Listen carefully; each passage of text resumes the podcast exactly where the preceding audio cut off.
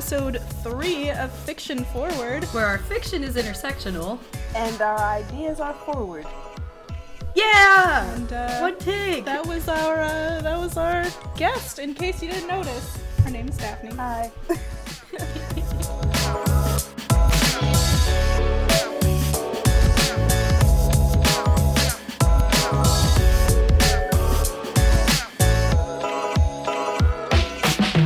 Well, in case you didn't know already, I'm Jackie. And I'm Kelly. And we have a guest today.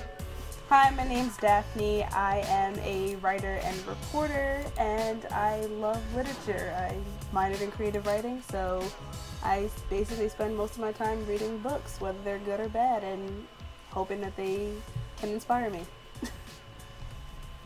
Nice. So, kicking off episode 3 after our 2 1/5. 2 1/5 episode. 2.5. This episode is about the Black Witch. Who isn't black. Correct. We're going to do a short summary about this book. Basically, it's a fantasy novel, complete fantasy world, written to be like an epic fantasy. The author talks a lot about how she likes Lord of the Rings and stuff in her interviews, so that's definitely what she was going for, but in the YA world. I didn't type up a summary for this. Oops. So this summary is coming from bookbrowse.com, and it says, Elloren Gardner is the granddaughter of the last prophesized Black Witch, Carnissa Gardner, who drove back the enemy forces and saved the Gardnerian people during the Realm War. But while she is the absolute spitting image of her famous grandmother, Elloren is utterly devoid of power in a society that prizes magical ability above all else. When she is granted the opportunity to pursue her lifelong dream of becoming an apothecary, Elloren joins her brothers at the prestigious Verpax University to embrace a destiny of her own, free from the shadow of her grandmother's legacy. But she soon realizes that the university, which admits all manner of people, including that's a great way to phrase it, summary, including the fire-wielding winged Icarals, the sworn enemies of all Gardnerians. It's a treacherous place for the granddaughter of the Black Witch. As evil looms on the horizon and the pressure to live up to her heritage builds, everything Elloren thought she knew will be challenged and torn away. Her best hope of survival may be among the most unlikely band of misfits. Misfits? What? If only she can find the courage to trust those she's been taught to hate and fear. So, in a basic sense, white girl goes to university, learns that racism is a bad thing. Eventually. Are you sure we should have got to that point? Oh, wait. Yeah. Should we mention the spoiler alerts? Oh yeah, this entire episode is one spoiler. Yeah, so if you haven't read The Black Witch, pause this now, go read it, come back and listen to the rest of what we're saying. But if you don't care either way, continue listening. Yes. It's gonna be great. Can we get the name pronunciations before we continue, though? Oh, yeah, right! Let's segue into that. Jesus Christ. So, there is a lot of different characters in this book. Almost too many characters sometimes, and we're all kind of split on how to pronounce their names. To hash this out, I pronounce the main character's name as Elloren. Is that cool? I pronounce it as Elloren. I say Elloren. Well, fuck you, Jackie. Great. Elloren. Elloren is her name. Perfect. Okay. And then there is Yvan. I was calling him Evan. Ivan. Evan. Kelly. I could agree with Evan. Yes. If that's cool. I'll just keep getting outvoted. We'll go in. Wait, okay, so it's Elloren? Elloren. Okay. And Evan. Yeah. Evan. So, perhaps an even larger controversy than how to pronounce everyone's names in this book is the book itself. Nah. One blogger wrote a very strongly worded 9,000-word review about the book, basically saying that it was possibly the worst thing to ever grace YA literature. I actually have an exact quote of the 9K reviews, the first paragraph of it. "The Black Witch is the most dangerous, offensive book I have ever read. It's racist, ableist, homophobic, and is written with no marginalized people in mind." That's the exact quote, just so that everyone's clear. Most dangerous, offensive book I've ever read. Jesus. So we're just going to kind of pick apart aspects of this review, and we'll be giving our own opinions on the book, of course, but mainly we're going to focus on the characters and the conflict and whether or not we believe this controversy is founded or unfounded, and why that is. Also, I want to point out that we're not just going to be, only focusing on things that the review focused on. We're not, here just to complain about this one reviewer. It's just that this review got a lot of attention, and it's kind of at the center of the entire controversy, so it's a good way to kind of hit every point that people are upset about. It's a good jumping off point. Yeah. So let's just jump right into it, because there is a lot to get through here. So first, I think that we should probably talk about a couple of overarching themes throughout the entire book, just so that everyone's on the same page of sort of the world that we're in, that we're talking about. So, Kelly, do you want to start off with talking about authority? Yeah, so one of the reoccurring themes throughout this novel is the power that authority has in controlling society, and especially in controlling the individual actions of characters. A lot of times characters make decisions in the book based on fear of consequence from some authority figure or another. For Elloren, that is often her intensely religious society. For other people in her society, it's a father figure or some sort of patriarchal family figure that won't let them do what they want to do, essentially. This, for Elloren, takes the form of her aunt sometimes, even though Gardneria is a very patriarchal society, which is set out pretty clearly in the first chapter or so of the book.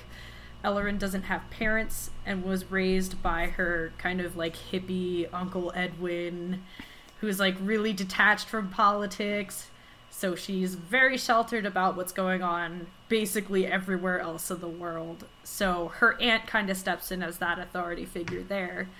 And this is true for a lot of other characters in the book who aren't part of Gardneria. The Lupines, which are a race that kind of has more wolfish characteristics. Kind of getting into that. Literally werewolves. They have very strict kind of rules as to who they're allowed to really interact with as well. So authority gets in the way of a lot of decision-making and influences a lot of decision-making in the book, and it's one of the main conflict drivers, basically.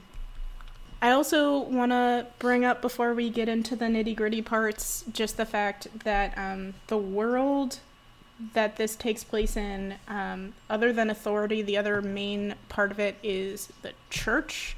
Mm-hmm. I don't know if they refer to it as the church, but it's religion, basically. There's a lot of priests and a lot of priestly people in Elloren's life, who are constantly telling her that basically anything that isn't a Gardnerian is horrible. Doesn't matter who or what it is. Anything outside of the church is terrible for all of these reasons. I think that everything outside of their race is referred to as evil ones, or evil in general, not just the winged demons, quote unquote, called the Icarals, but everyone. So, not only is she sheltered, and I think that her uncle did her a huge disservice for, not telling her, anything about the universe. Mm-hmm. Not only is she seriously sheltered, but, all she knows is that supposedly everything that isn't in basically her family and her bloodline, because she's in, her grandmother was the Black Witch. Anyone outside of that is evil to her. She hasn't met anyone, so... Was it just me, or, trying to place this historically in a time frame, I kind of put it right in the midst of Jim Crow, but it also has certain glimmers of 1776, like, Jeffersonian Hamilton era.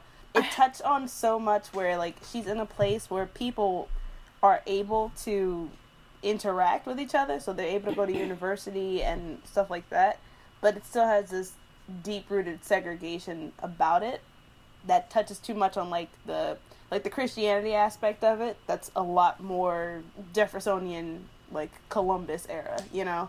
Mm-hmm. Like, Catholic Church. Like, Christianity and religion aren't as deep-rooted in Jim Crow era, but there's segregation. So she kind of mixes, like, both of them, but if I had to root it somewhere historically, I think it's, like, very, very early, like, abolishment of slavery, development, Reconstruction era. Yeah, that's probably a good call. And I think that it was really confusing at times. Like, honestly, it read sort of like the author was confused as to where in, like, a fictional timeline it would be. Yeah.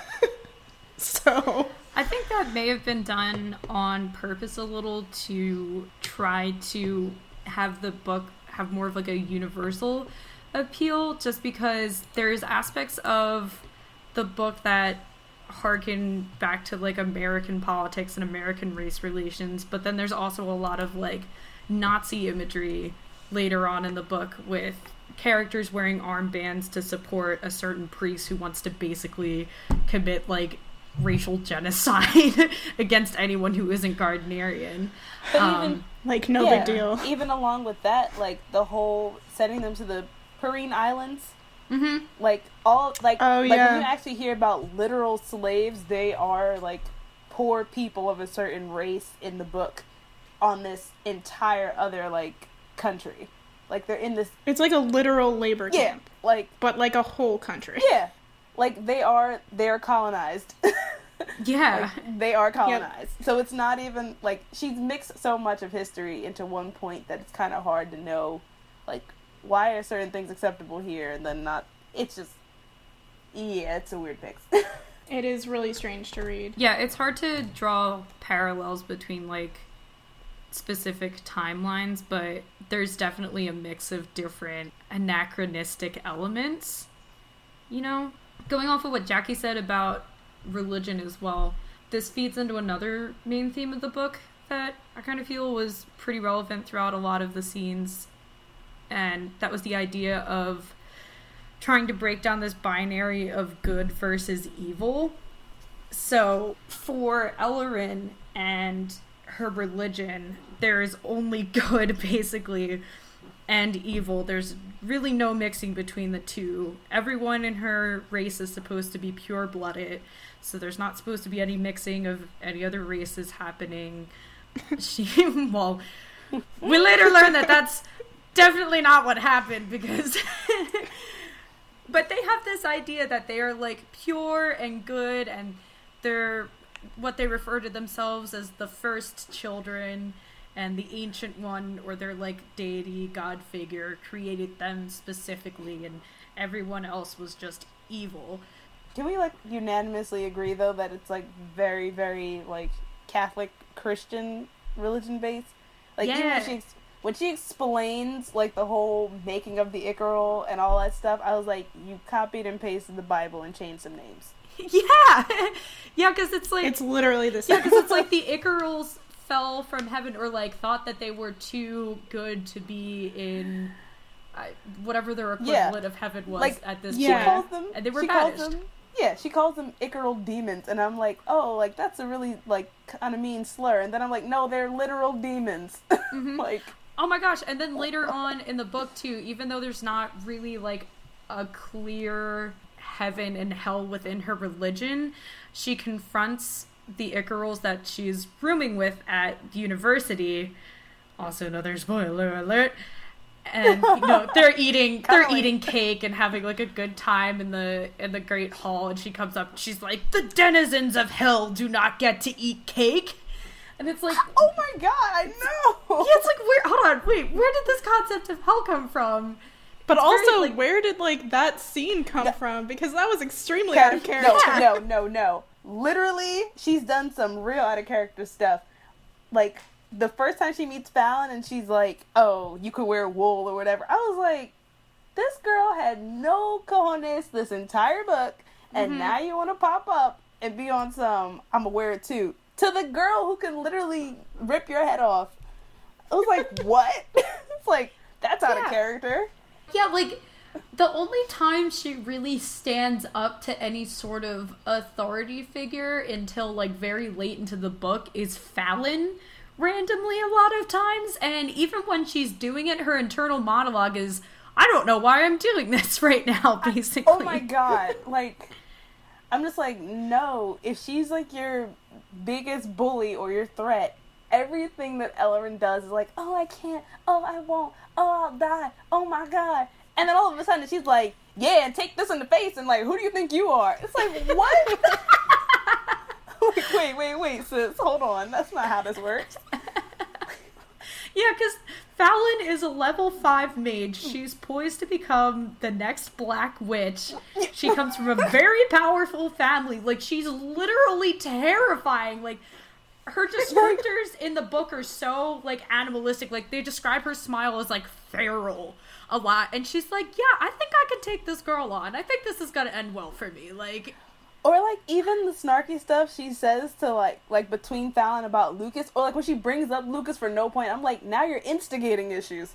I was like, you, basically, when we found out that you had no magic, which I really don't think that you don't, well, you do have magic, I'm pretty sure of it, you told me on page 1, but, like, but, like, I'm literally like, why are you instigating with her? Why are you picking fights? And you can't fight. Like, you can't fight, and nobody likes you, so nobody's gonna help, nobody's gonna jump in for you. Yeah. Like, what? I was like, this doesn't make any sense. Oh my gosh. It literally makes no sense, but jumping off the parts about Fallon, I think one of the first issues that the 9K reviewer had was that there's so much girl hate, and she pretty much said that, like, any female character in the book is irrelevant and, like, never comes back and is just completely irrelevant, basically. So why don't we all start talking about some girl hate?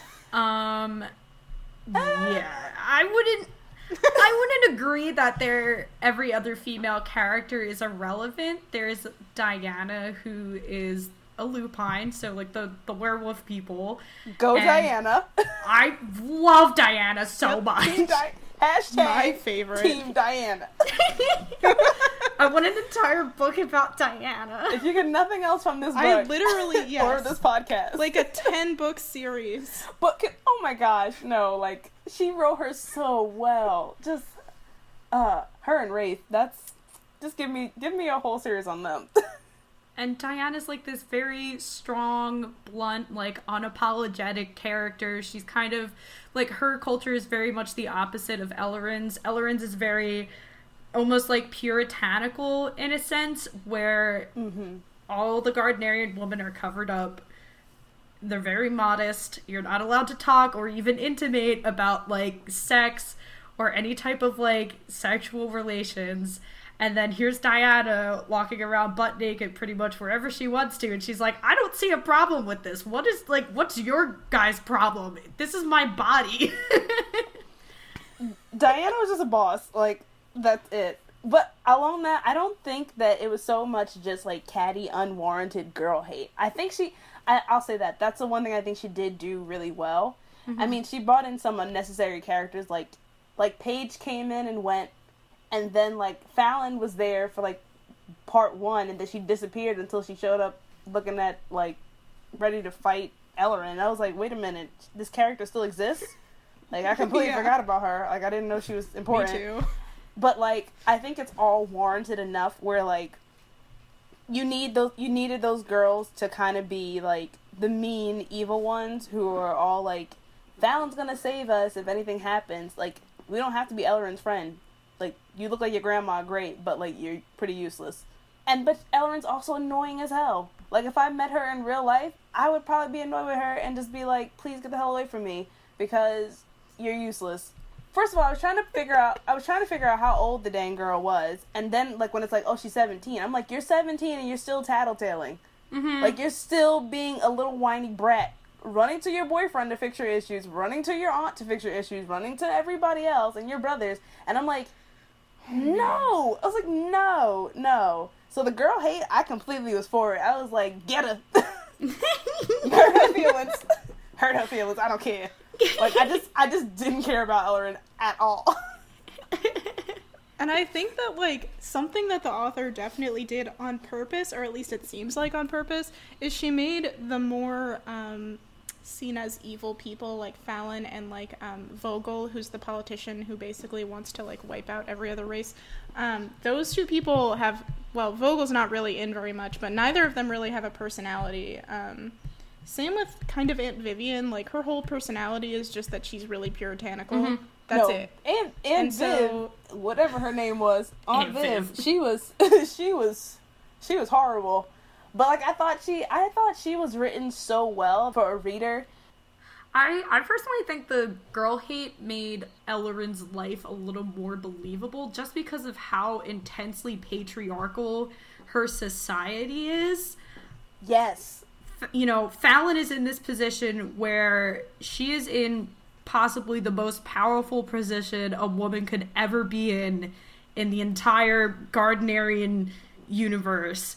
And if anything happens to that, she doesn't really have anything else. Well, I mean, she's still a level 5 mage, so she would be able to still, like, make a name for herself. But it makes sense that she would protect that pretty fiercely and be really combative and kind of, like, vicious towards other people who she might see as a threat.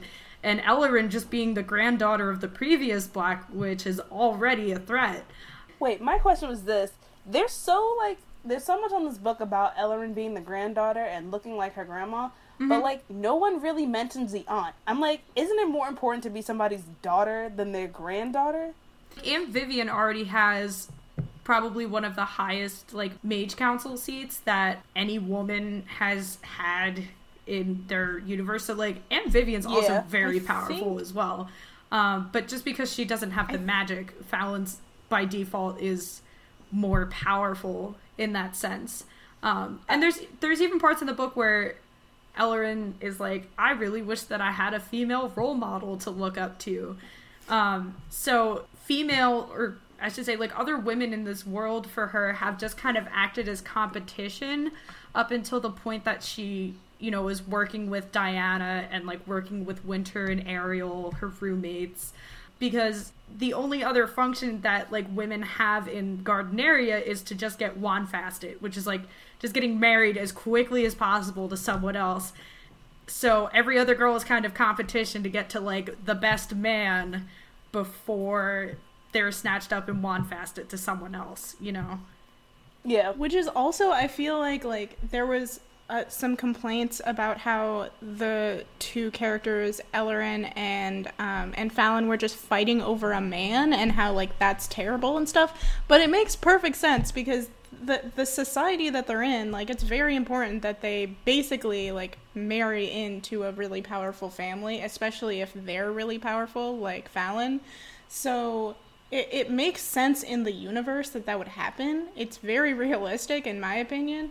But I think that a lot of people were angry about them fighting over a dude, which, to be fair, the dude was awful.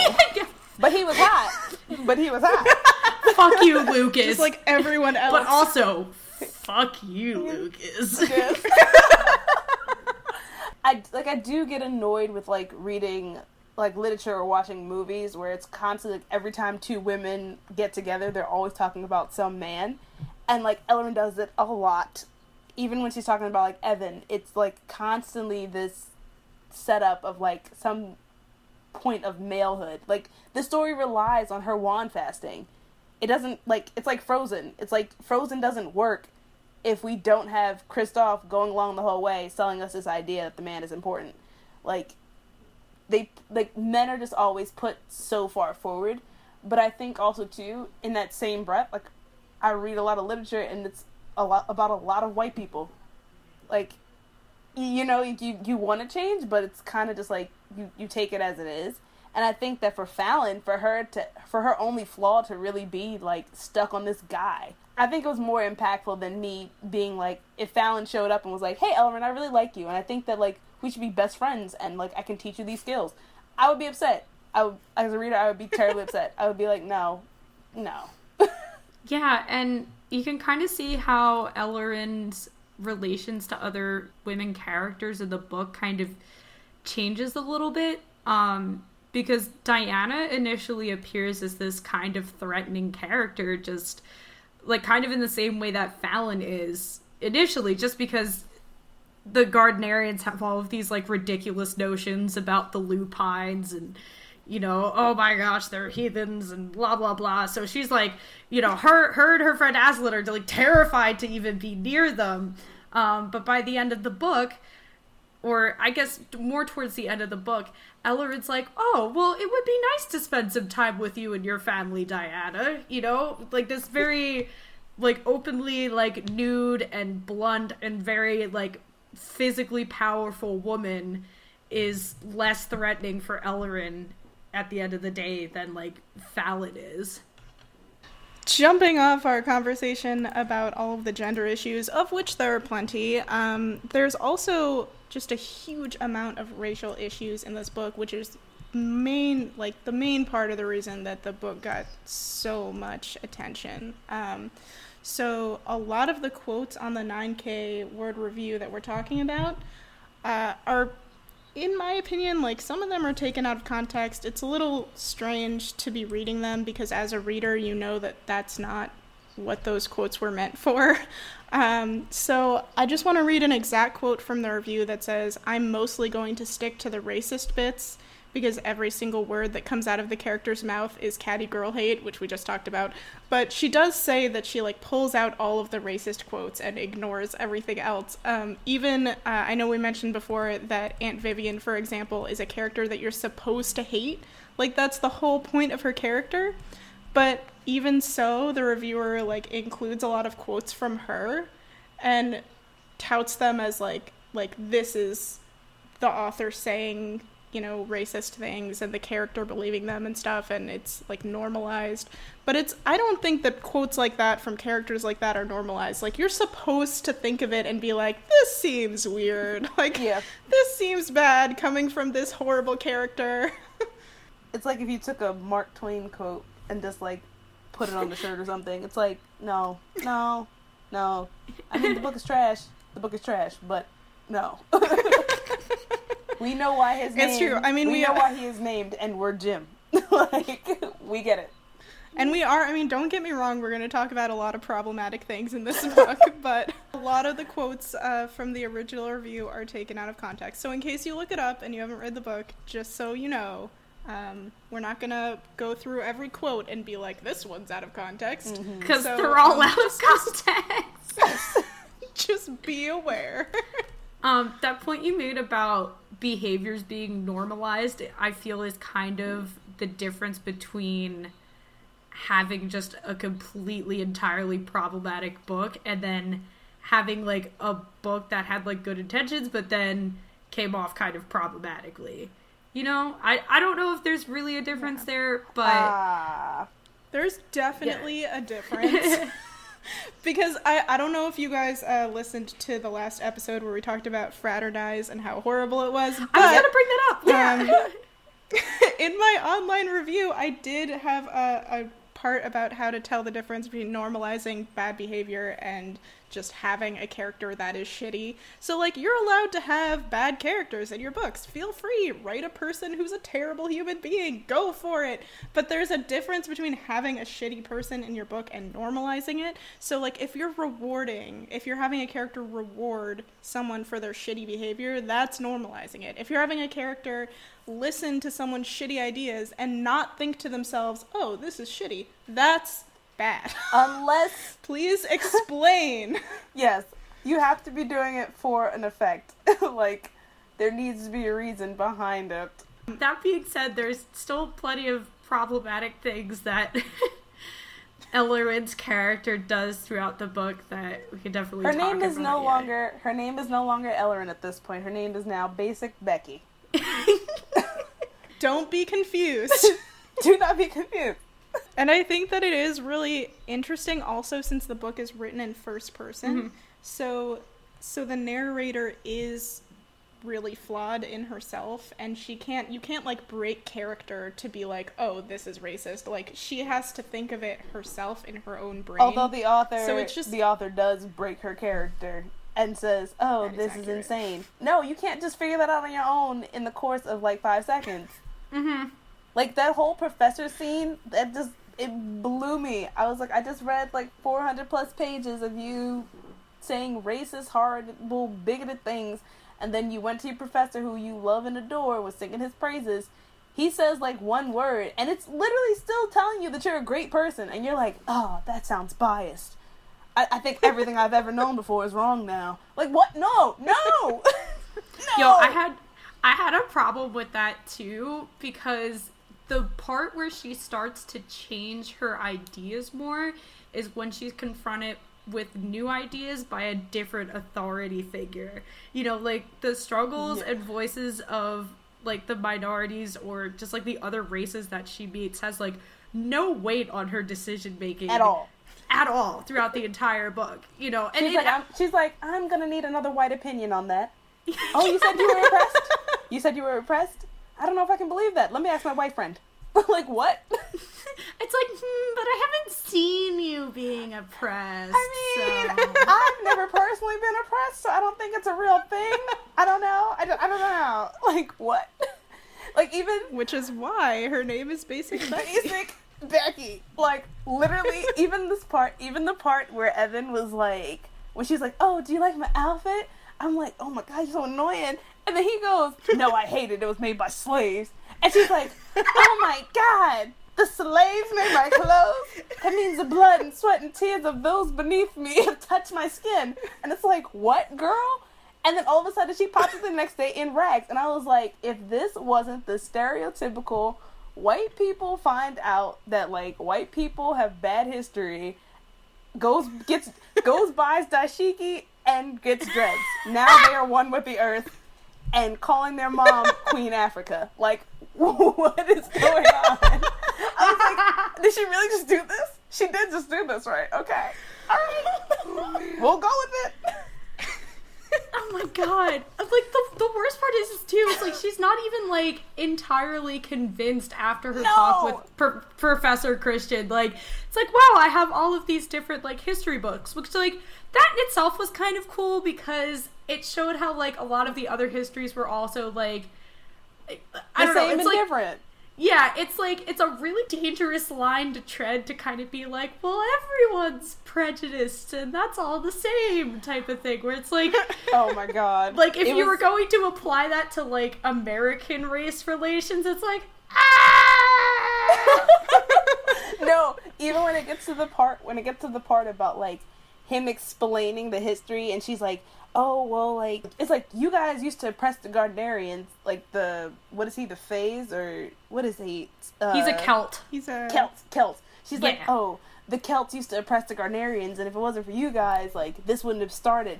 And it's like, that is the number one, like, I don't know crap about racism, and I'm not gonna go read a book, but I'm gonna tell you right now, slavery didn't start in America, Africans were selling other Africans, so, boom.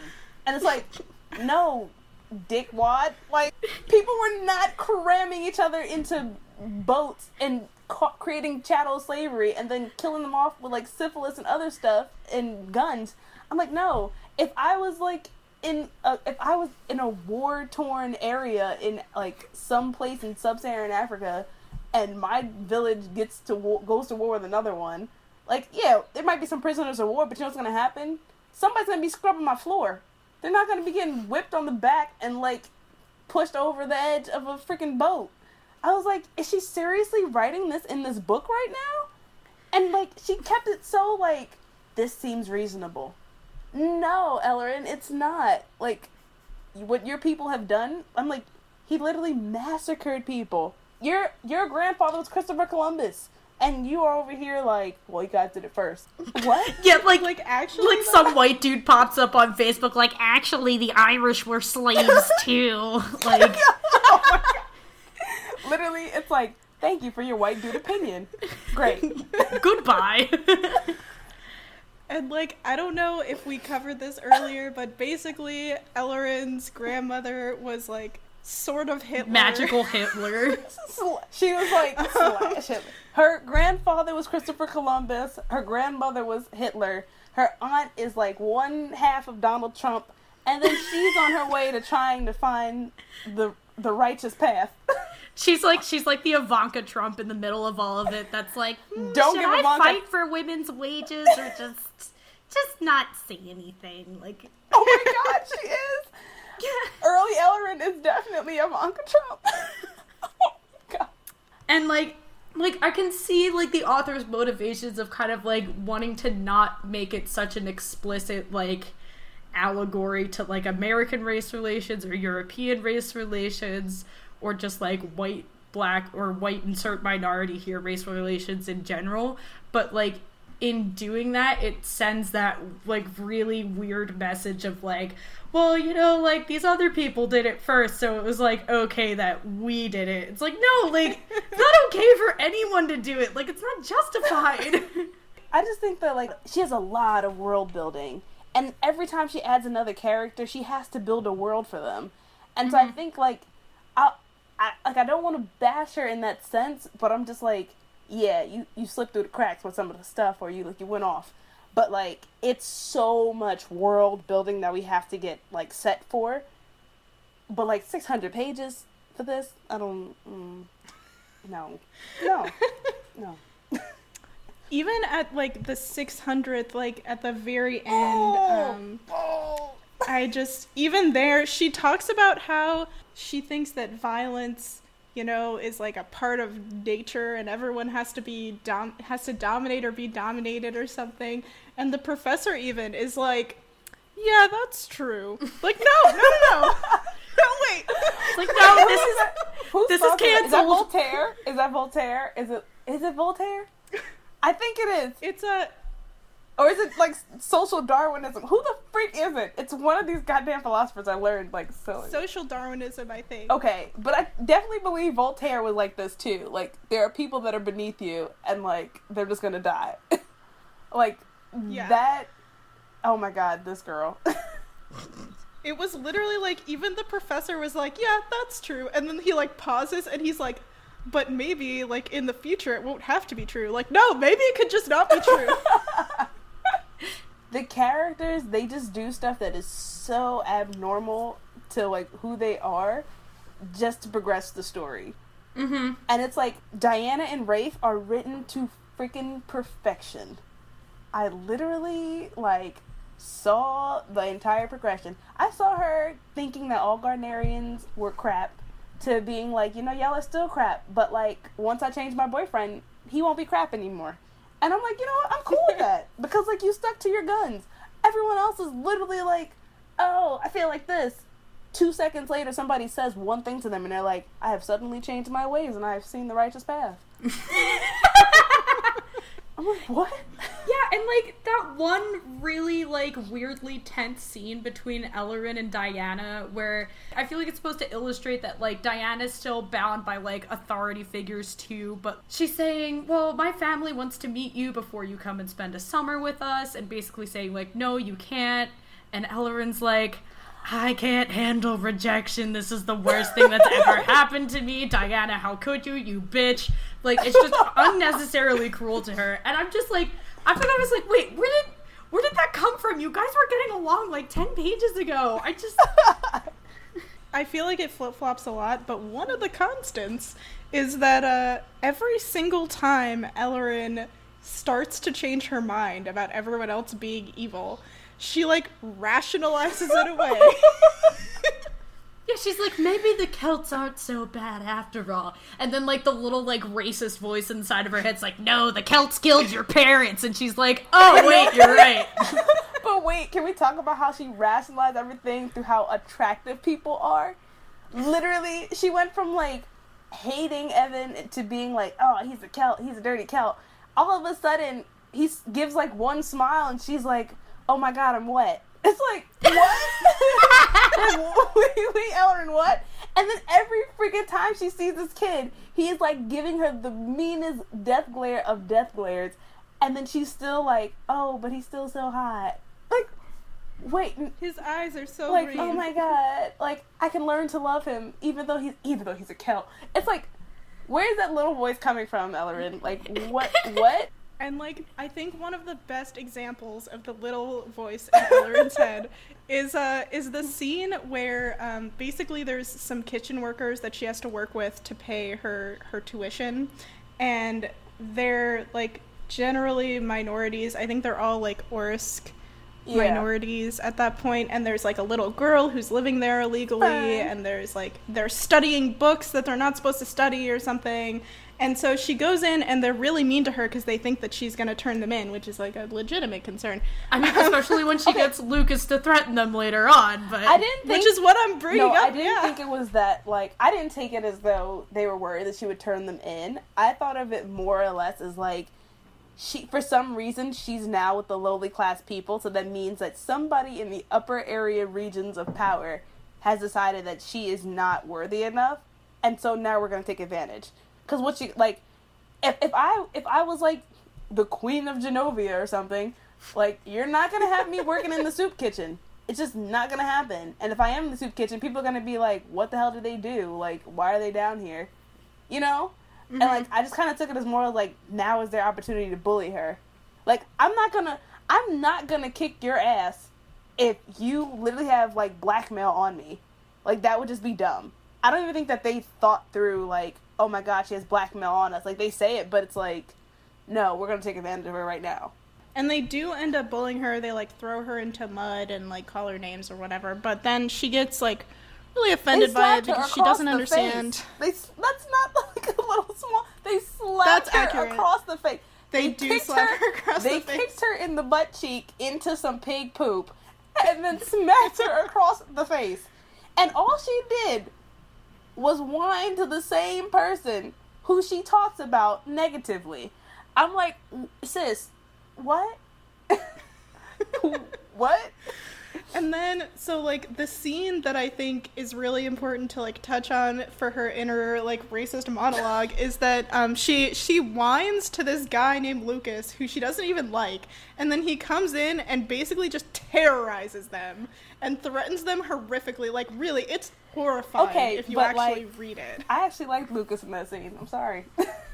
Maybe it's because I personally don't care what the character is doing as long as they're developed well. Mm-hmm. If I can believe it, I'm with it. And the fact that literally she whined to Lucas and he popped up and laid down the fist of fury, I was like, yes! There's a character out here who's this is how it goes, and this is what's gonna be. I was like, yeah, it's kind of harsh, but she should get a slap of reality. No, your white privilege is gonna get somebody killed. Mm-hmm. That's what's gonna happen. It's true. But, the thing is that it's not even a slap of her. She watches it happen. She watches him threaten to send them to a literal work camp. And, with their child. She watches it happen, and she just thinks to herself, oh, this is a little harsh. And then 5 seconds later, she's like, yeah, but they slapped me. Yeah, but she is basic Becky! She is basic Becky in every sense of the word.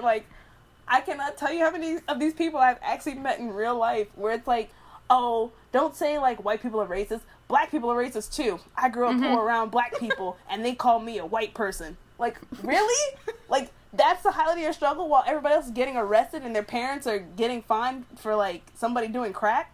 But when your parent does it, it's a disease? No. She is a basic Becky, and I was so glad that she was written as her basic Becky role. Don't give her no more credit, because she doesn't deserve it.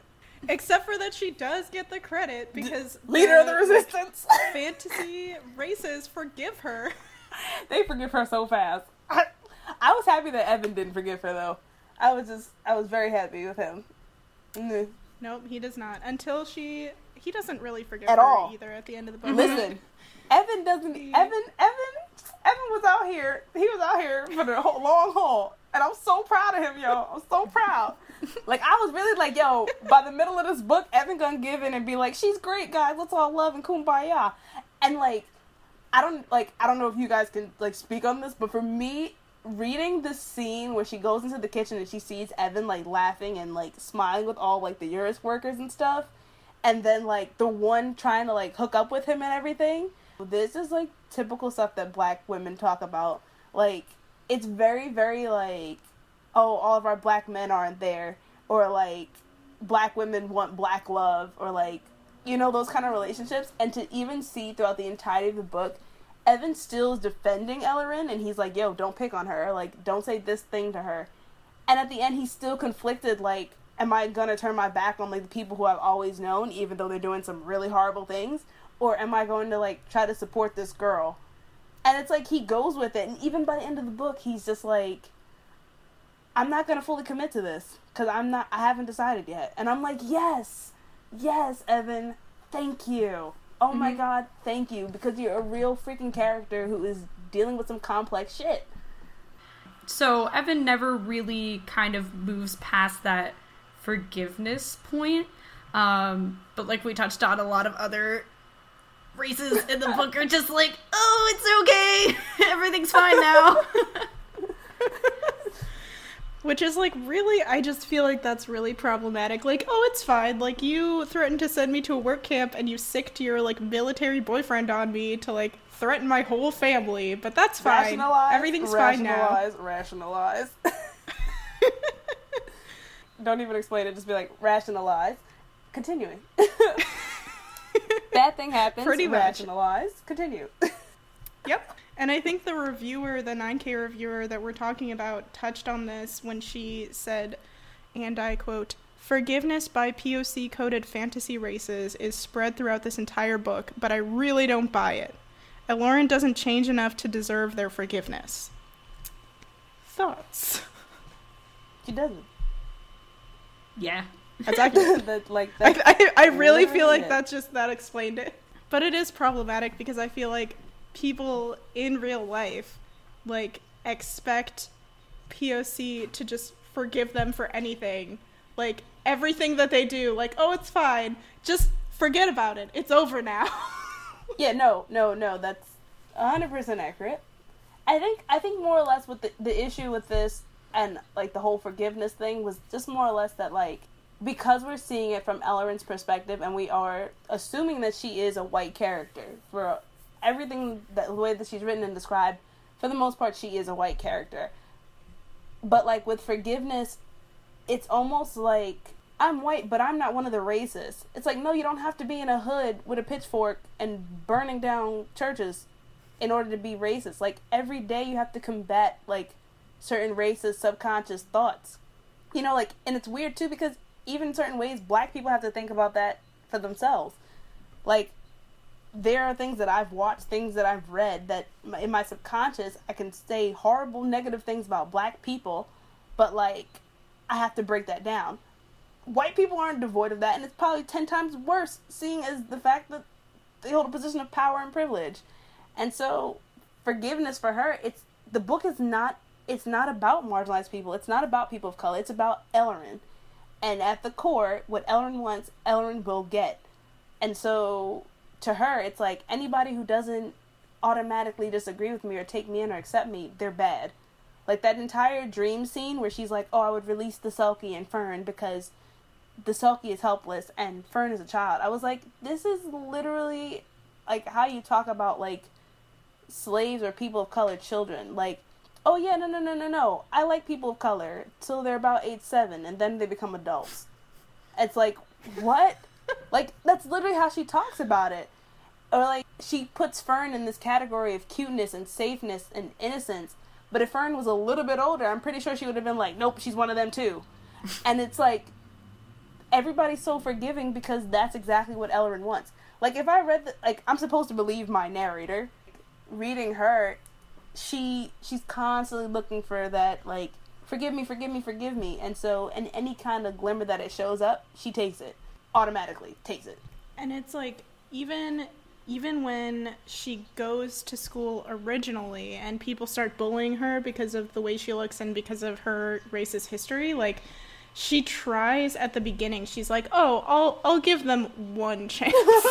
And then they like someone is mean to her and she's like, that's it, I'm done. Maybe she's an introvert. No, I'm just kidding. That's true. I mean, you know, introvert or extrovert, I wouldn't really want to be pushed into some, like, pig shit. But you know what I wouldn't do? I would be angry at the person who shoved me in the pig shit, not the entire race. Again. Problem happens. Rationalize. Continue. Or, like, literally at one point she tries to help, like, her brother tries to help one of the Icaral people who are demonized. He tries Winter. To, like, help them up off the floor. Oh, Winter. Yeah, and like, someone else yells at him because he wants the girl to be left alone because people hate her and they try to hurt her and stuff. And so her brother, who is an elf, is like, no, leave her alone. Like, don't help her. And so Elloren's brain is just like, oh, well, I guess I can't help anyone. Like, let's not talk to anyone outside of our race now. No, oh my God. When she said that, she was like, I got up. Like, she was going to go help Winter or something. And then all of a sudden, Rafe pops up, does it. And as soon as, like, the elf shows up, she's like, you see? They're not appreciative of my white powers and privilege. Don't give them more help. No, honestly, did you ever see the movie The Color Purple? No. Oh my God.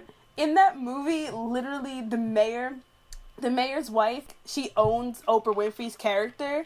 And so she's like, goes to Oprah Winfrey's character and she's like, oh, I'm going to take you to see your kids and your family for Thanksgiving. So you don't have to spend it with us. You can spend it with your family since you just got out of jail and you haven't seen them in years.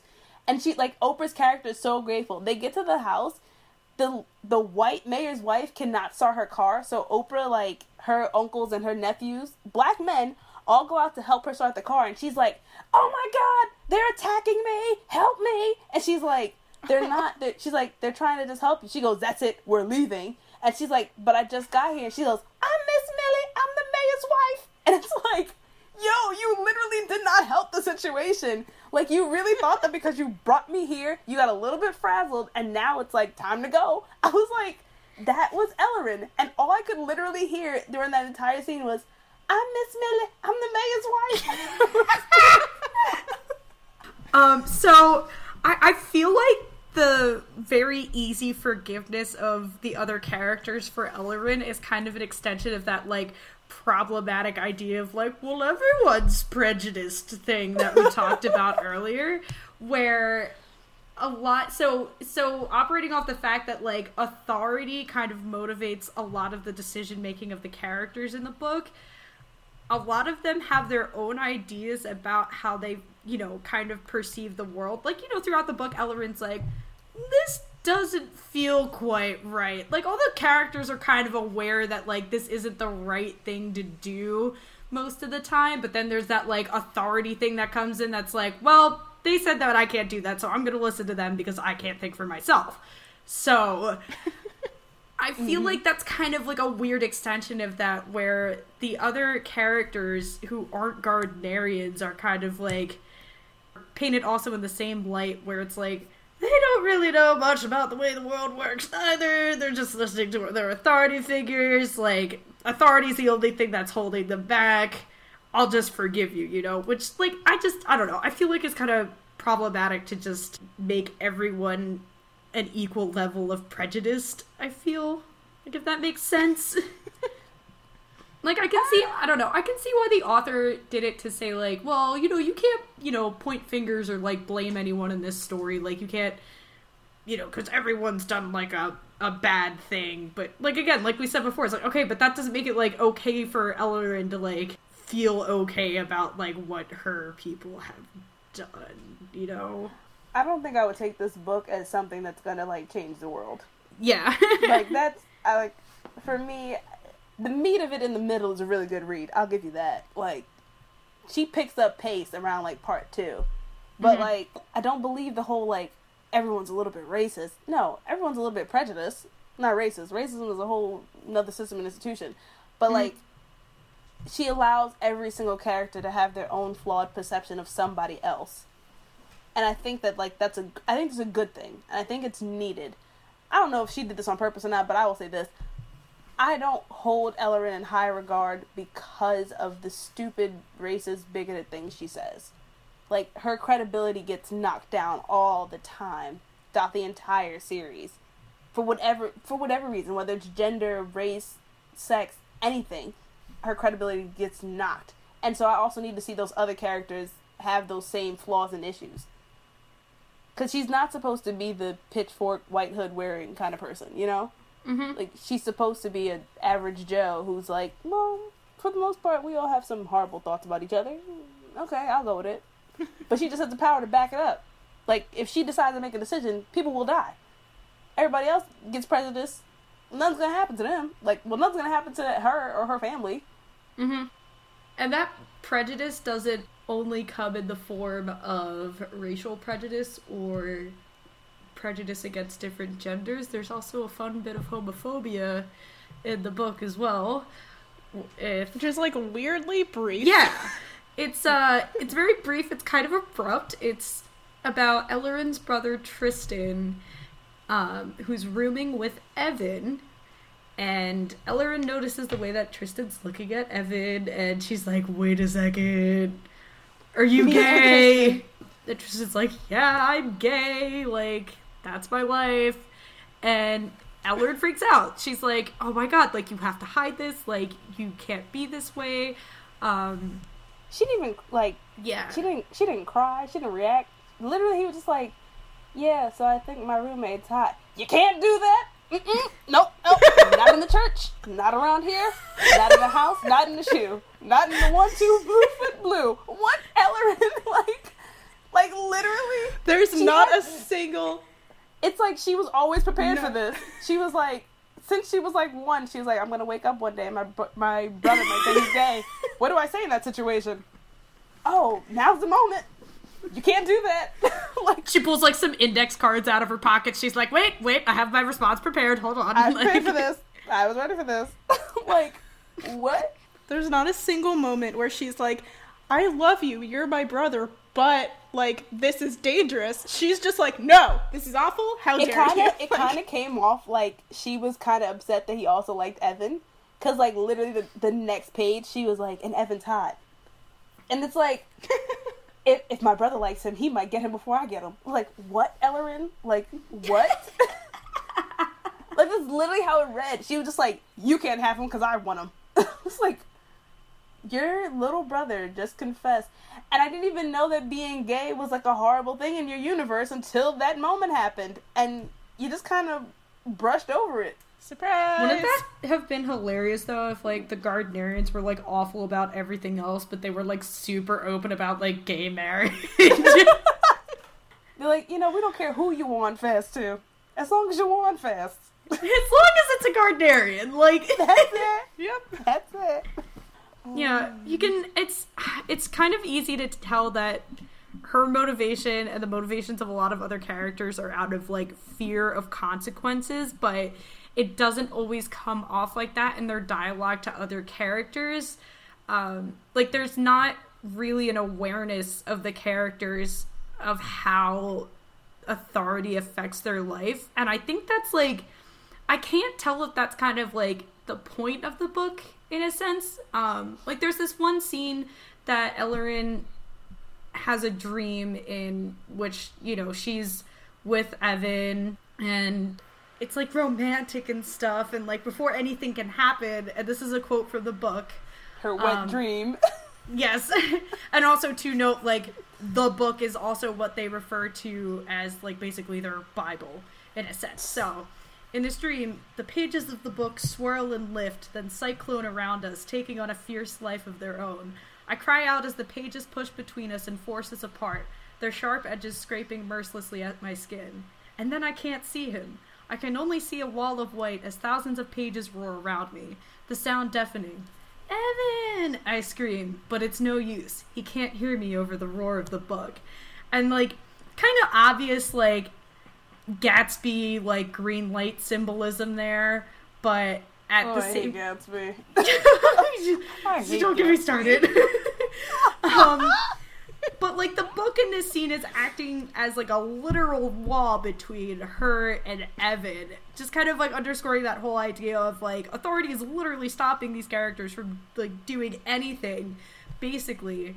But I feel like because it's in a dream, it's kind of telling us that, like, the characters aren't explicitly aware of that, I guess, because, like, dreams are more of, like, a subconscious kind of thing, and you never really...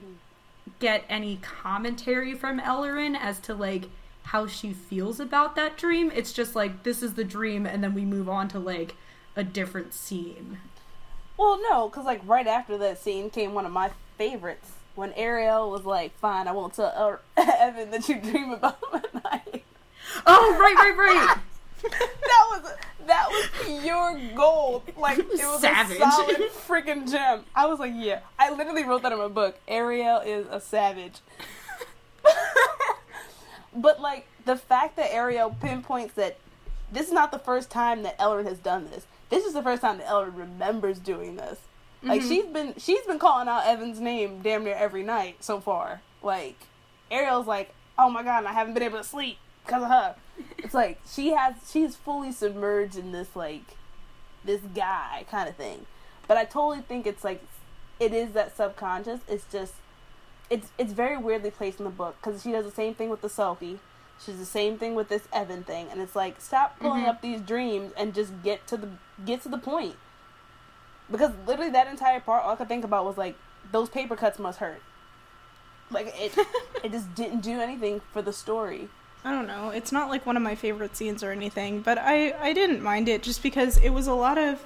It pinpointed a lot of the religious and authority issues that are prevalent throughout the entire book, but a lot of the time they don't get brought up because Elloren isn't sitting there like, let's talk about priests and, like, the religious authority that's running my life. So, like, it was... Like, I didn't mind it because it just, like, brought it to a head without her having to say anything. It wasn't, like, super necessary. See, yeah, like, I had gotten the religious part from when she said that her favorite professor, who was a priest, when she was like, his opinion is biased. At that point, it came to its head. Like, she now knows, like, he is coming from a very religious, Gardnerian-centric point. Like, I thought that spoke a lot more volumes than her dream. Other than the fact that, like, oh, she dreamed about Evan.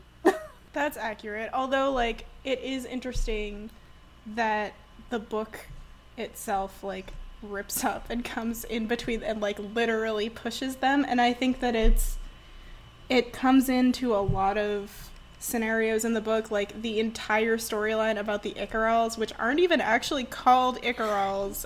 They're called the Dyrtels. Yeah, wait, can I talk about this for a second? Because this was like... Yeah. Oh my gosh. So... As the reader, there is a lot of things that we're kind of sheltered about throughout the book. And, you know, like, obviously we know, like, okay, her grandmother did some, like, pretty terrible stuff. We don't know, like, what specifically, but, like, Elloren doesn't really seem to keep that in mind as she's getting, like, death glares from people. But we're like, oh, that kind of makes sense, you know? But this just kind of came out of nowhere, where it was like, well, maybe not came out of nowhere, but it was just, like, surprising for me, where it's like, oh, and by the way, like, fucking the Icarals aren't even called Icarals, and that's kind of a slur for them. They're Dyrtels, and they're actually part wyvern, or part dragon, and I was just like, wait, damn, like, now you got me messed up, too. Like, I'm sitting here thinking, like, the Icarals are just, like, literally demons, and the author's like, haha, joke's on you, you fell for it as well, like. Yeah, and it is really interesting, like, that it's kind of skimmed over. Like, I honestly forgot that they were called Dyrtels until Kelly wrote it in our notes. You don't find out until, like, maybe 60-70% into the book. I think Winter mentions it offhand. She's like, well, we're Dyrtels, but, like, no one else really corrects her. Like, you continue to use, like, the word Icarol for, like, the rest of the book. So, for going further with the whole wyvern thing, the blogger who wrote that 9,000-word review also thought this was kind of jarring, too, but not in the fact that, you know, their name is kind of like a slur, but more of the fact that they just exist in general. She was like, I don't know where this came from. Like, this seems really, like, just weird and random to me. Like, I don't get that. And, like, for me, I kind of saw it as more just an extension of the theme that, like, nothing is pure. You know, nothing is, like, a pure race in this world. And it makes sense if you know how, like, genetics work.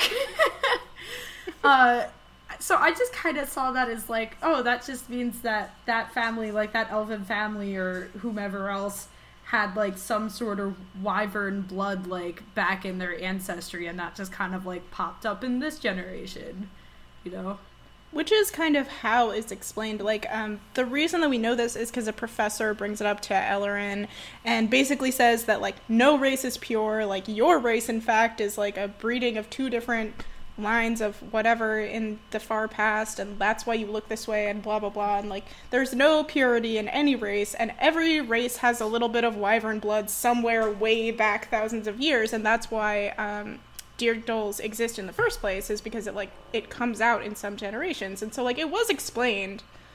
But I guess, like, it can get confusing if you don't know much about genetics or if you, like, aren't immersed in the story. Yeah. I think the confusing thing with the whole Icarals and even, like, the Fae, it was enough that, like, yeah, I get all the blending and the genetics and what have you, and, like, yeah, the world is extremely diverse. But the fact that there were water fae and fire fae and tree fae and bark tray fae and all other people.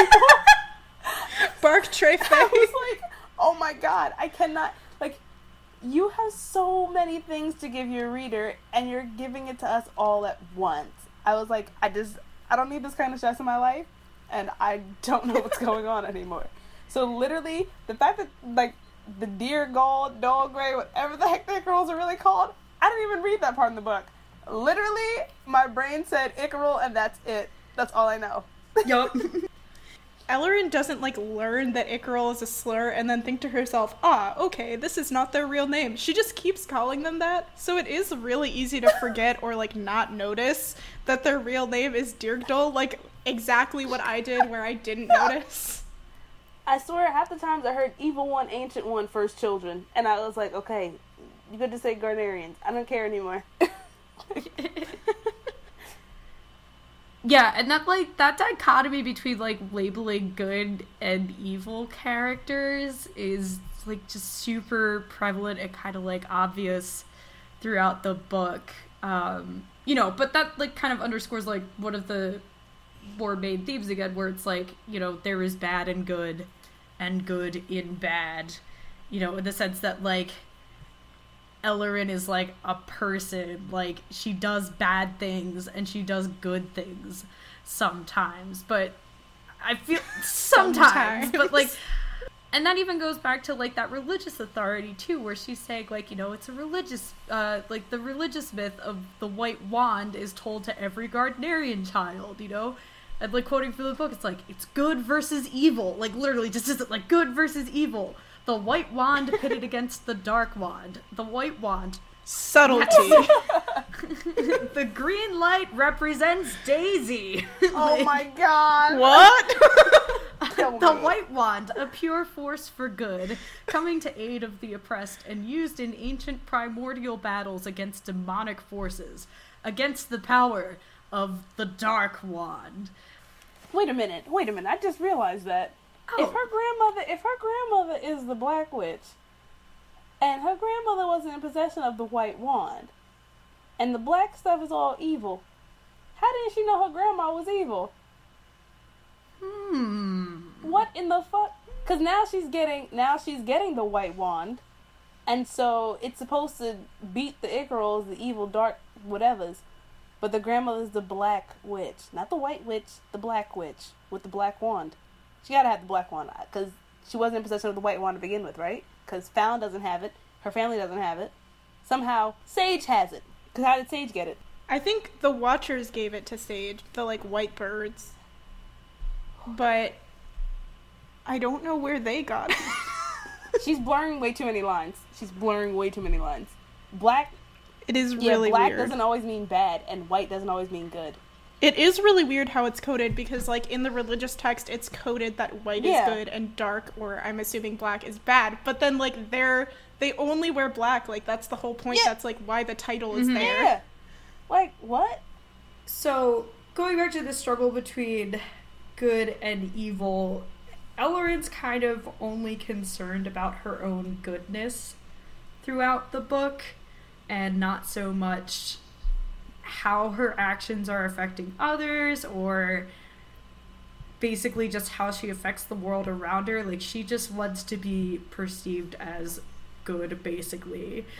And whether or not that comes out as, like, genuinely good acts or kind of more, like, white savior acts is up for debate.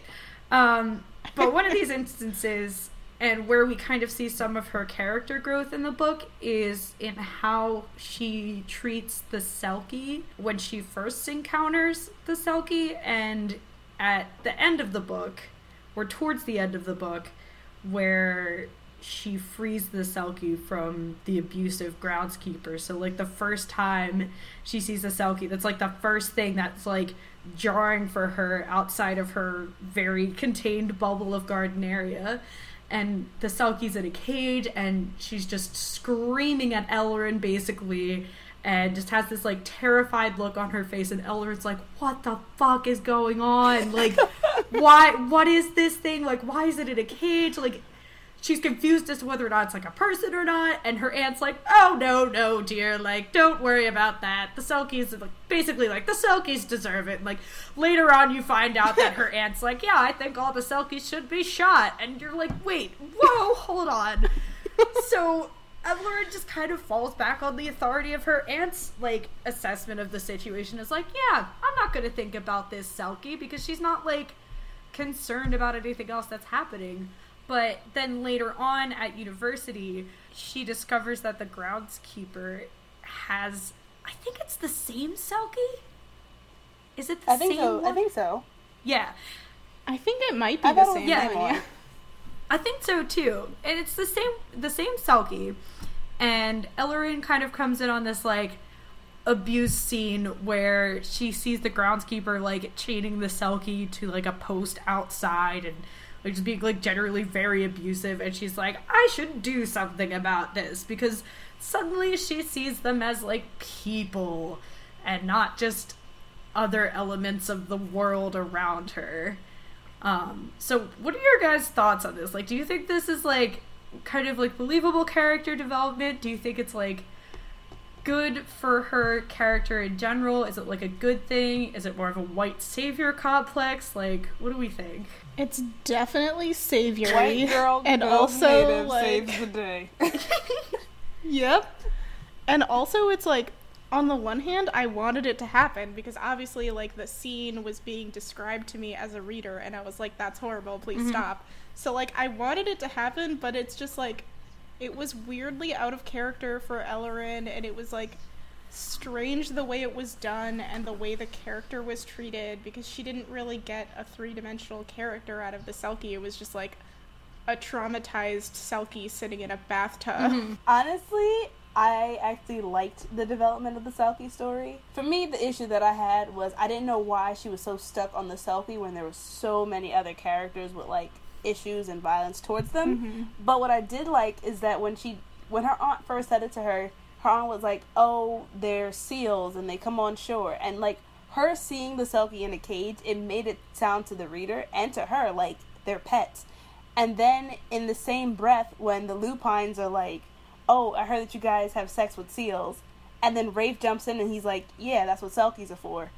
And she's like, wait a minute. People are practicing bestiality? And he's like, yeah, they are. And she's like, oh my god, like, what in the hell? But then it also kind of, like, registered into my, like, brain, like, the same way, like, people say, like, white people love their dogs. White people will jump to the defense of a dog before they do, like, a person of color. And I'm like, oh my god, like, what is going on with this book? My brain. And I was just like, no, it's the one thing, like, the reason that the Selkie is so important to Elloren is because the Selkie can't talk. She has no defense of herself at all. Like, she is, like, she's like our pets. Like, I literally looked at the Selkie as, like, my cat, and I was like, oh my god, like, I would literally rip somebody apart if they did something to my damn cat. Like, I don't give a shit. Like, I don't care who you are in the world, you did something to my harmless cat, and I'm gonna hurt you. Like, that, to me, I read it so well, because I was like, this Selkie has all these, like, personal, like, real humanized characteristics and traits, but for the most part, she is completely defenseless.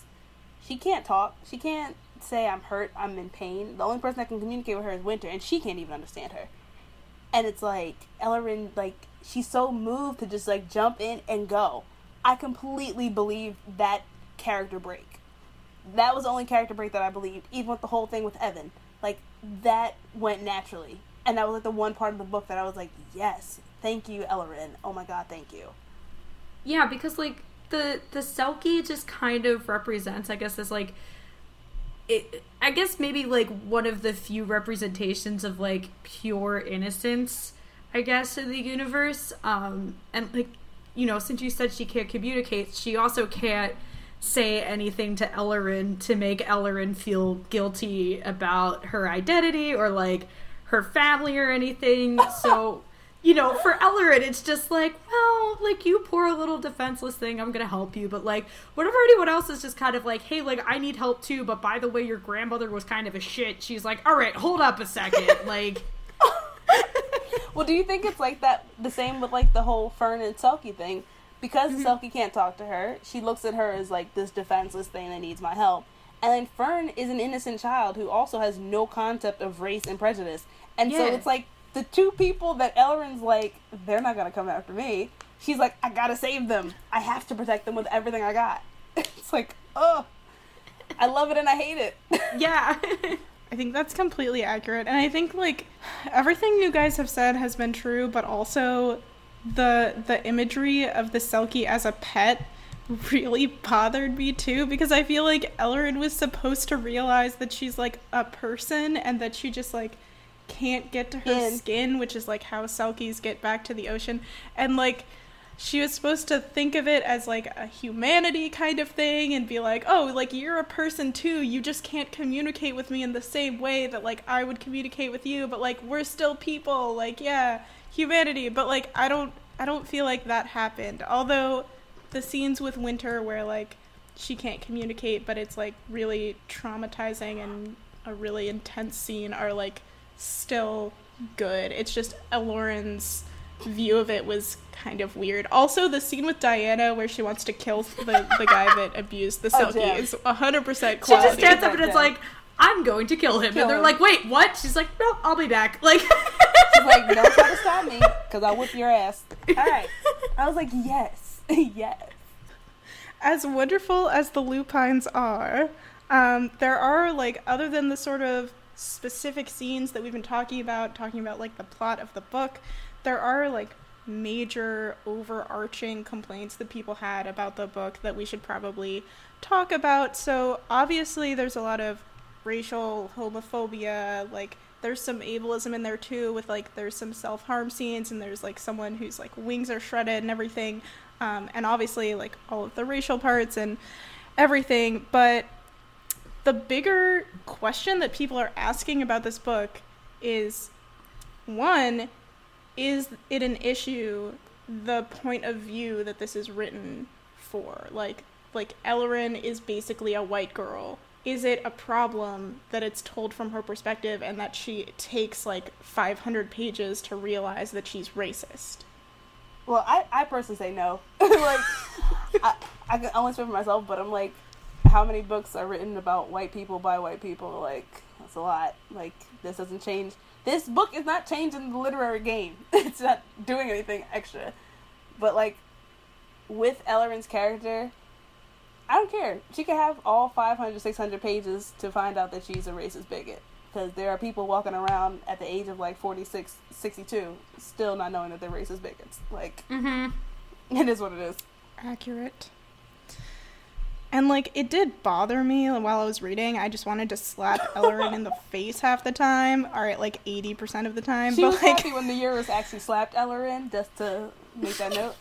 Yeah, that was me. I think we all were. But, like, I think the most annoying thing for a lot of people was that, like, she took so long to figure out the issues in her ancestry and in the current, like, climate of her world, and then she's, like, randomly just, like, welcomed into the resistance. Oh, like, congratulations, you're in. You passed the test. It's like, you talked to the other people outside your race. You are the leader of the resistance. Thanks, white lady.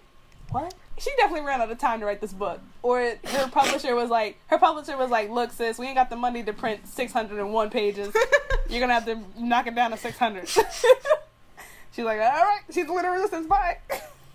I'm like curious to see how this is going to look if there's more books in the series. There are This is Hunger Games 5.0 fantasy fiction. Like, literally, her grandmother's name was Carnissa, and I was like, way too close to Katniss. Too close. Then her name is Gardner. Everdeen, come on, y'all getting real close with the green shrubberies. I'm like, I'm not seeing it, sis. And then all of a sudden at the end, she's a leader of the resistance. Really? What did she do? What did she do that's so spectacular? Nothing. Absolutely nothing. They're all still sitting in Gardneria with no dragon. Their dragon is currently handicapped. So, what did she do? Like, she goes in, it's the very end of the book, the last couple of pages, she goes in to talk to her professor, and she's like, my friends are in danger, can you help me? And her professor is like, welcome to the resistance, you're here. Wait, let me just read it, Well, that's a relief, Professor Christian comments, especially since the Gardnerians are investigating every level 5 Madge's whereabouts last night. It's good to know Madge Gardner and her brothers are well accounted for. I sit there speechless, blinking at them. A smile lifts the corner of Vice Chancellor Quillen's mouth as she eyes me with open approval. Welcome to the resistance, Madge Gardner. That's it. That's the end. What? You did it. You cured racism. Yay! Congratulations. Like, what? Going back to what we were talking about earlier with, like, the whole forgiveness thing by other, like, minority characters in the book, or just, like, it's weird to call them, like, minorities, because they're not, like, because there's so many, like, there's so many of them, and they're not marginal. Yeah, it's like, yeah, it's like weird to think of it in terms of, like, American race relations, but, like, I just think it's an issue that praise for Elloren comes so easily, despite her not putting much effort into it, you know, like, there's, even if she was, like, leader of the resistance, like, Katniss Everdeen, even then, like, that doesn't mean that, like, any, like, that she's owed forgiveness, you know, like, that doesn't mean that she should necessarily, like, receive forgiveness, too, because, like, I just feel like there can be an understanding that there's been, like, pain caused by, like, some group, you know, whichever that is, and that just being acknowledged. Like, sometimes that just has to be acknowledged. Like, there's not really much you can do to, like, move past that beyond just saying, like, I recognize that that's there, you know? What do you guys think?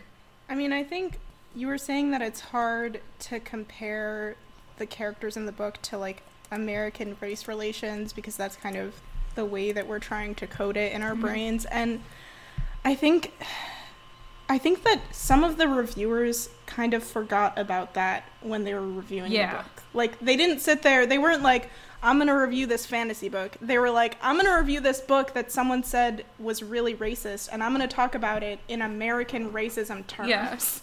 Like, they didn't think about the world that Elloren was in. They thought about America and how it would work if she was a white girl in current America. And it's like, obviously, I have a lot of issues with the book that I've talked about in this podcast already, but I do think it was, like, weird to see all of the reviewers being like, well, talking about Elloren as a 2017 white girl talking about black people instead of talking about all of the, like, POC-coded races in this fantasy book. Mm-hmm. Like, it's a little different, especially with the, like, world building that was done in the book about, like, how all of the different violent actions happened is, like, not American history at all.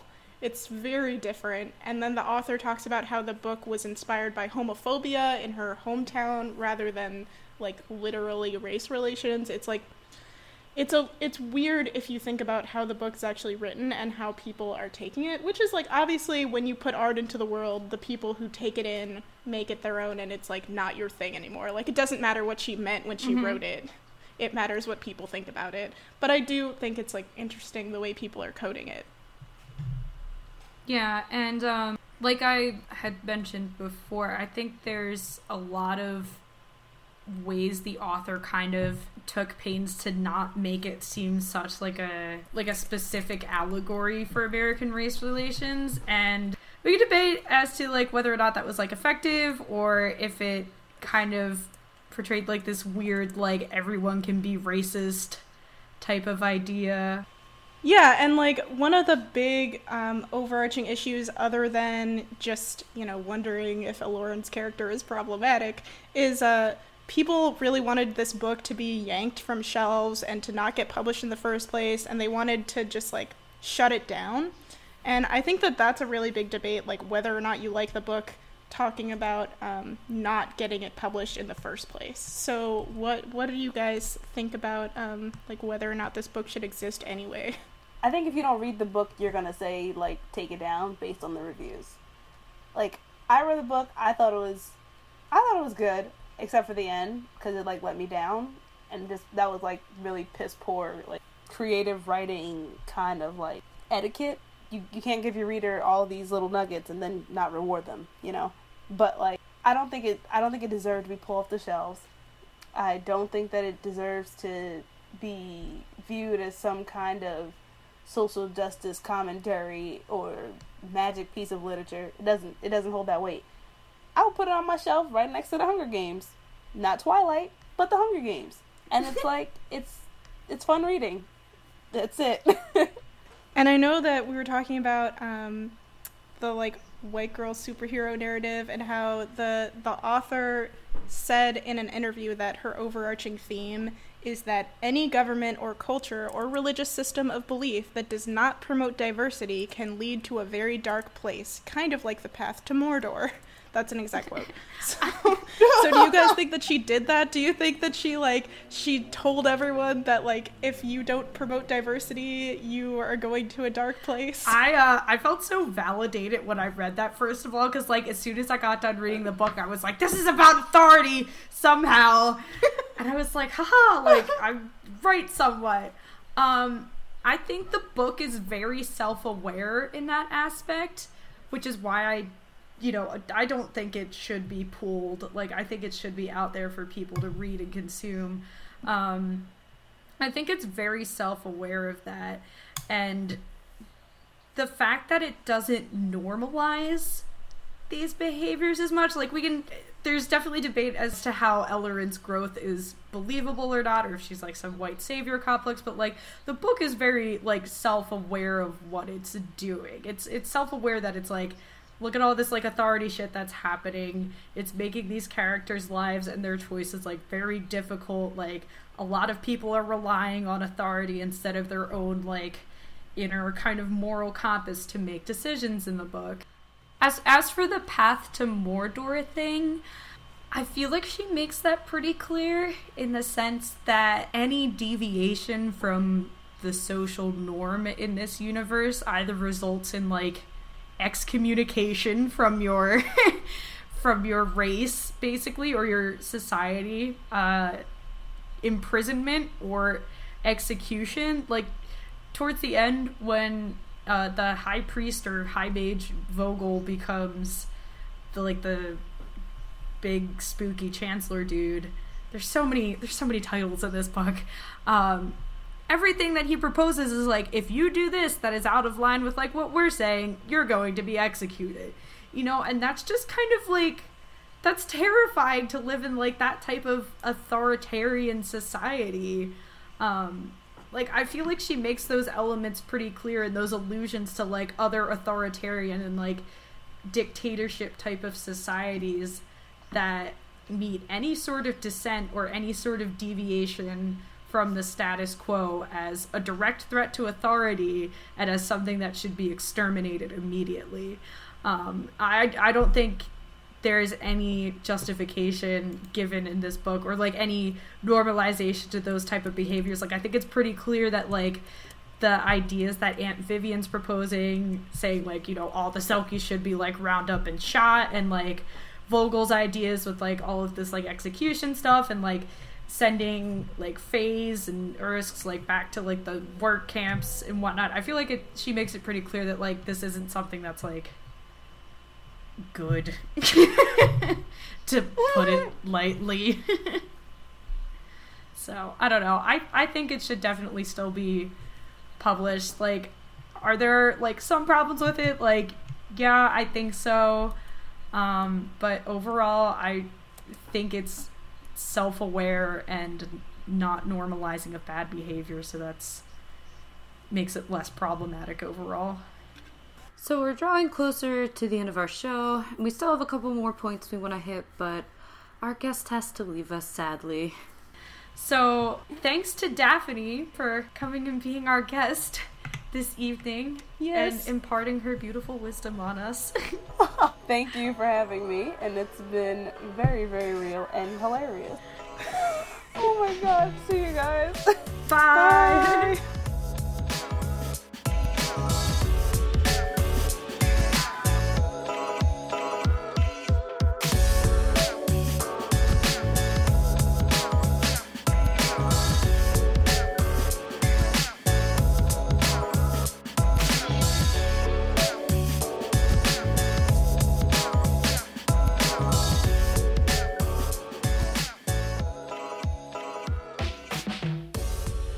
I agree that the book should obviously be published, in my opinion. Like, there's no reason to hold this book off because it's nothing special. Like, it's another book with a white main character who realizes that she's racist, except for that it's in a fantasy society. So, like, it's really nothing special. It's nothing groundbreaking. It's not like the social justice Bible that the author like wanted it to be, I don't think. And it's definitely just not anything new in the book world. Like, it didn't need to be a big deal. And I don't think that it should be held off of shelves. I don't think that it needs to be like a must buy for anyone. But yeah, that's just my opinion. Like, it's just another book about a white girl who tries to save the day. The controversy, in my opinion, for this book didn't need to get as big as it was. Like, yeah, someone wrote 9,000 words on how horrifyingly dangerous this book is for anyone to read, and I disagree that it's that dangerous. I think that, like, at times it's problematic. It can be kind of shitty, but, like, I don't think it's, like, dangerous because some of the worst parts are, as Kelly mentioned earlier, coded as bad. Like, you're thinking to yourself as you're reading it, like, oh, this is bad. And it's not because of your brain that's doing it. It's because the writer wrote it in a very specific way to code it as not feeling good to the reader.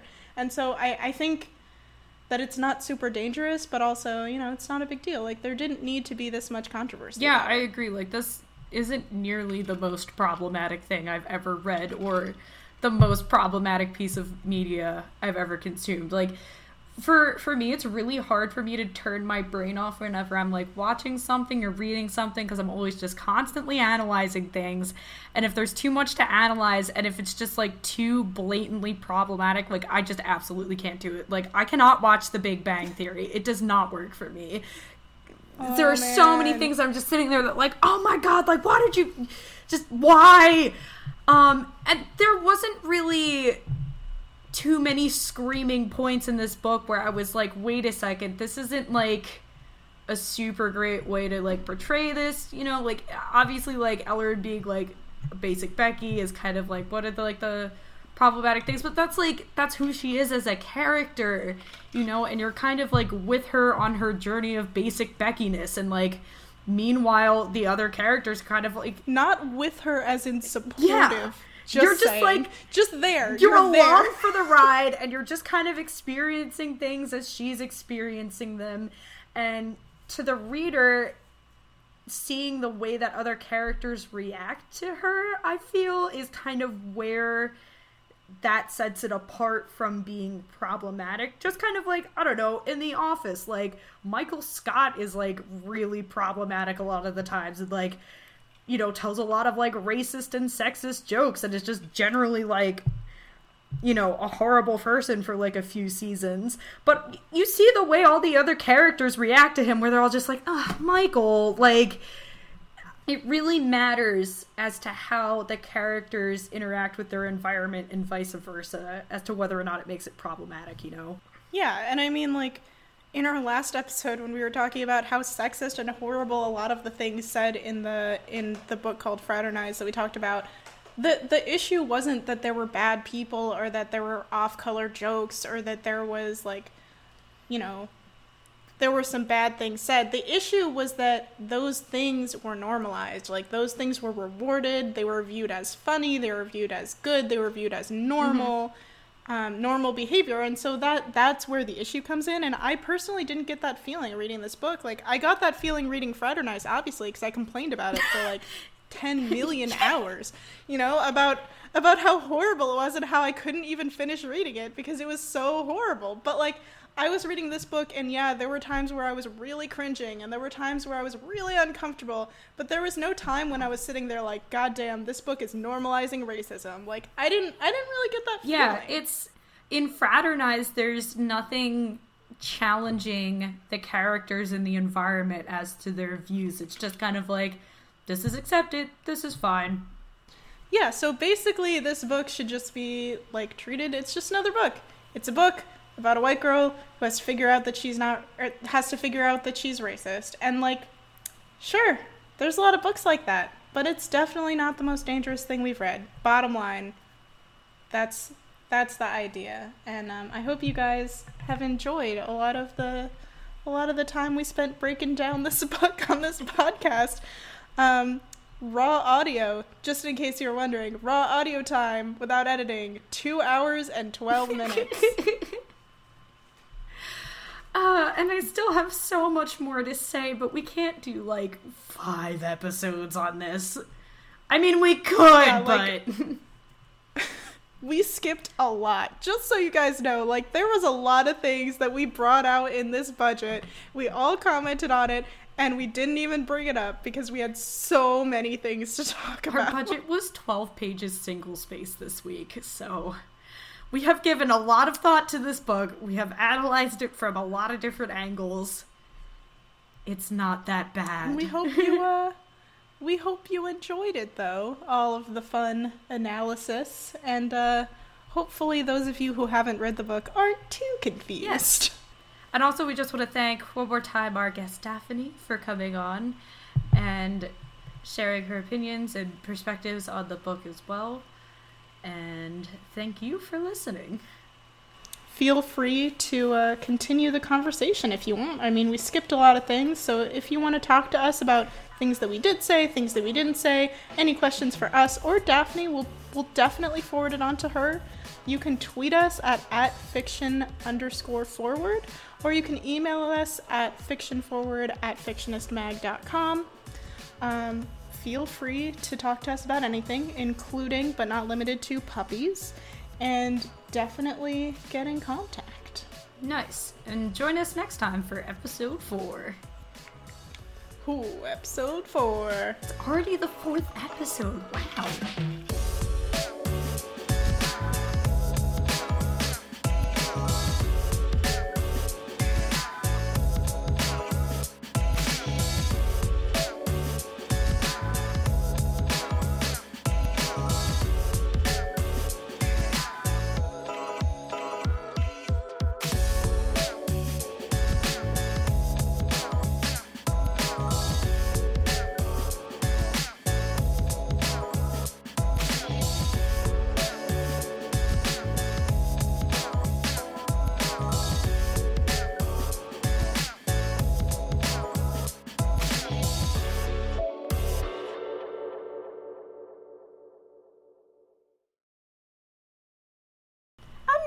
Twilight. I have. Twilight, though. It beat out Twilight. I don't think so. We're not gonna go there. Oh man. There were so many things in this book that reminded me of Twilight too. Honestly, because everybody was hot. Everyone was hot. Is it because everyone's skin was sparkly? Yes. And there's, like, a love triangle between, like, the wolf guy, kind of ambiguously. Yeah. You know. The Black Witch doesn't have any vampires, though. She definitely made sure to avoid that. Yes, that's true.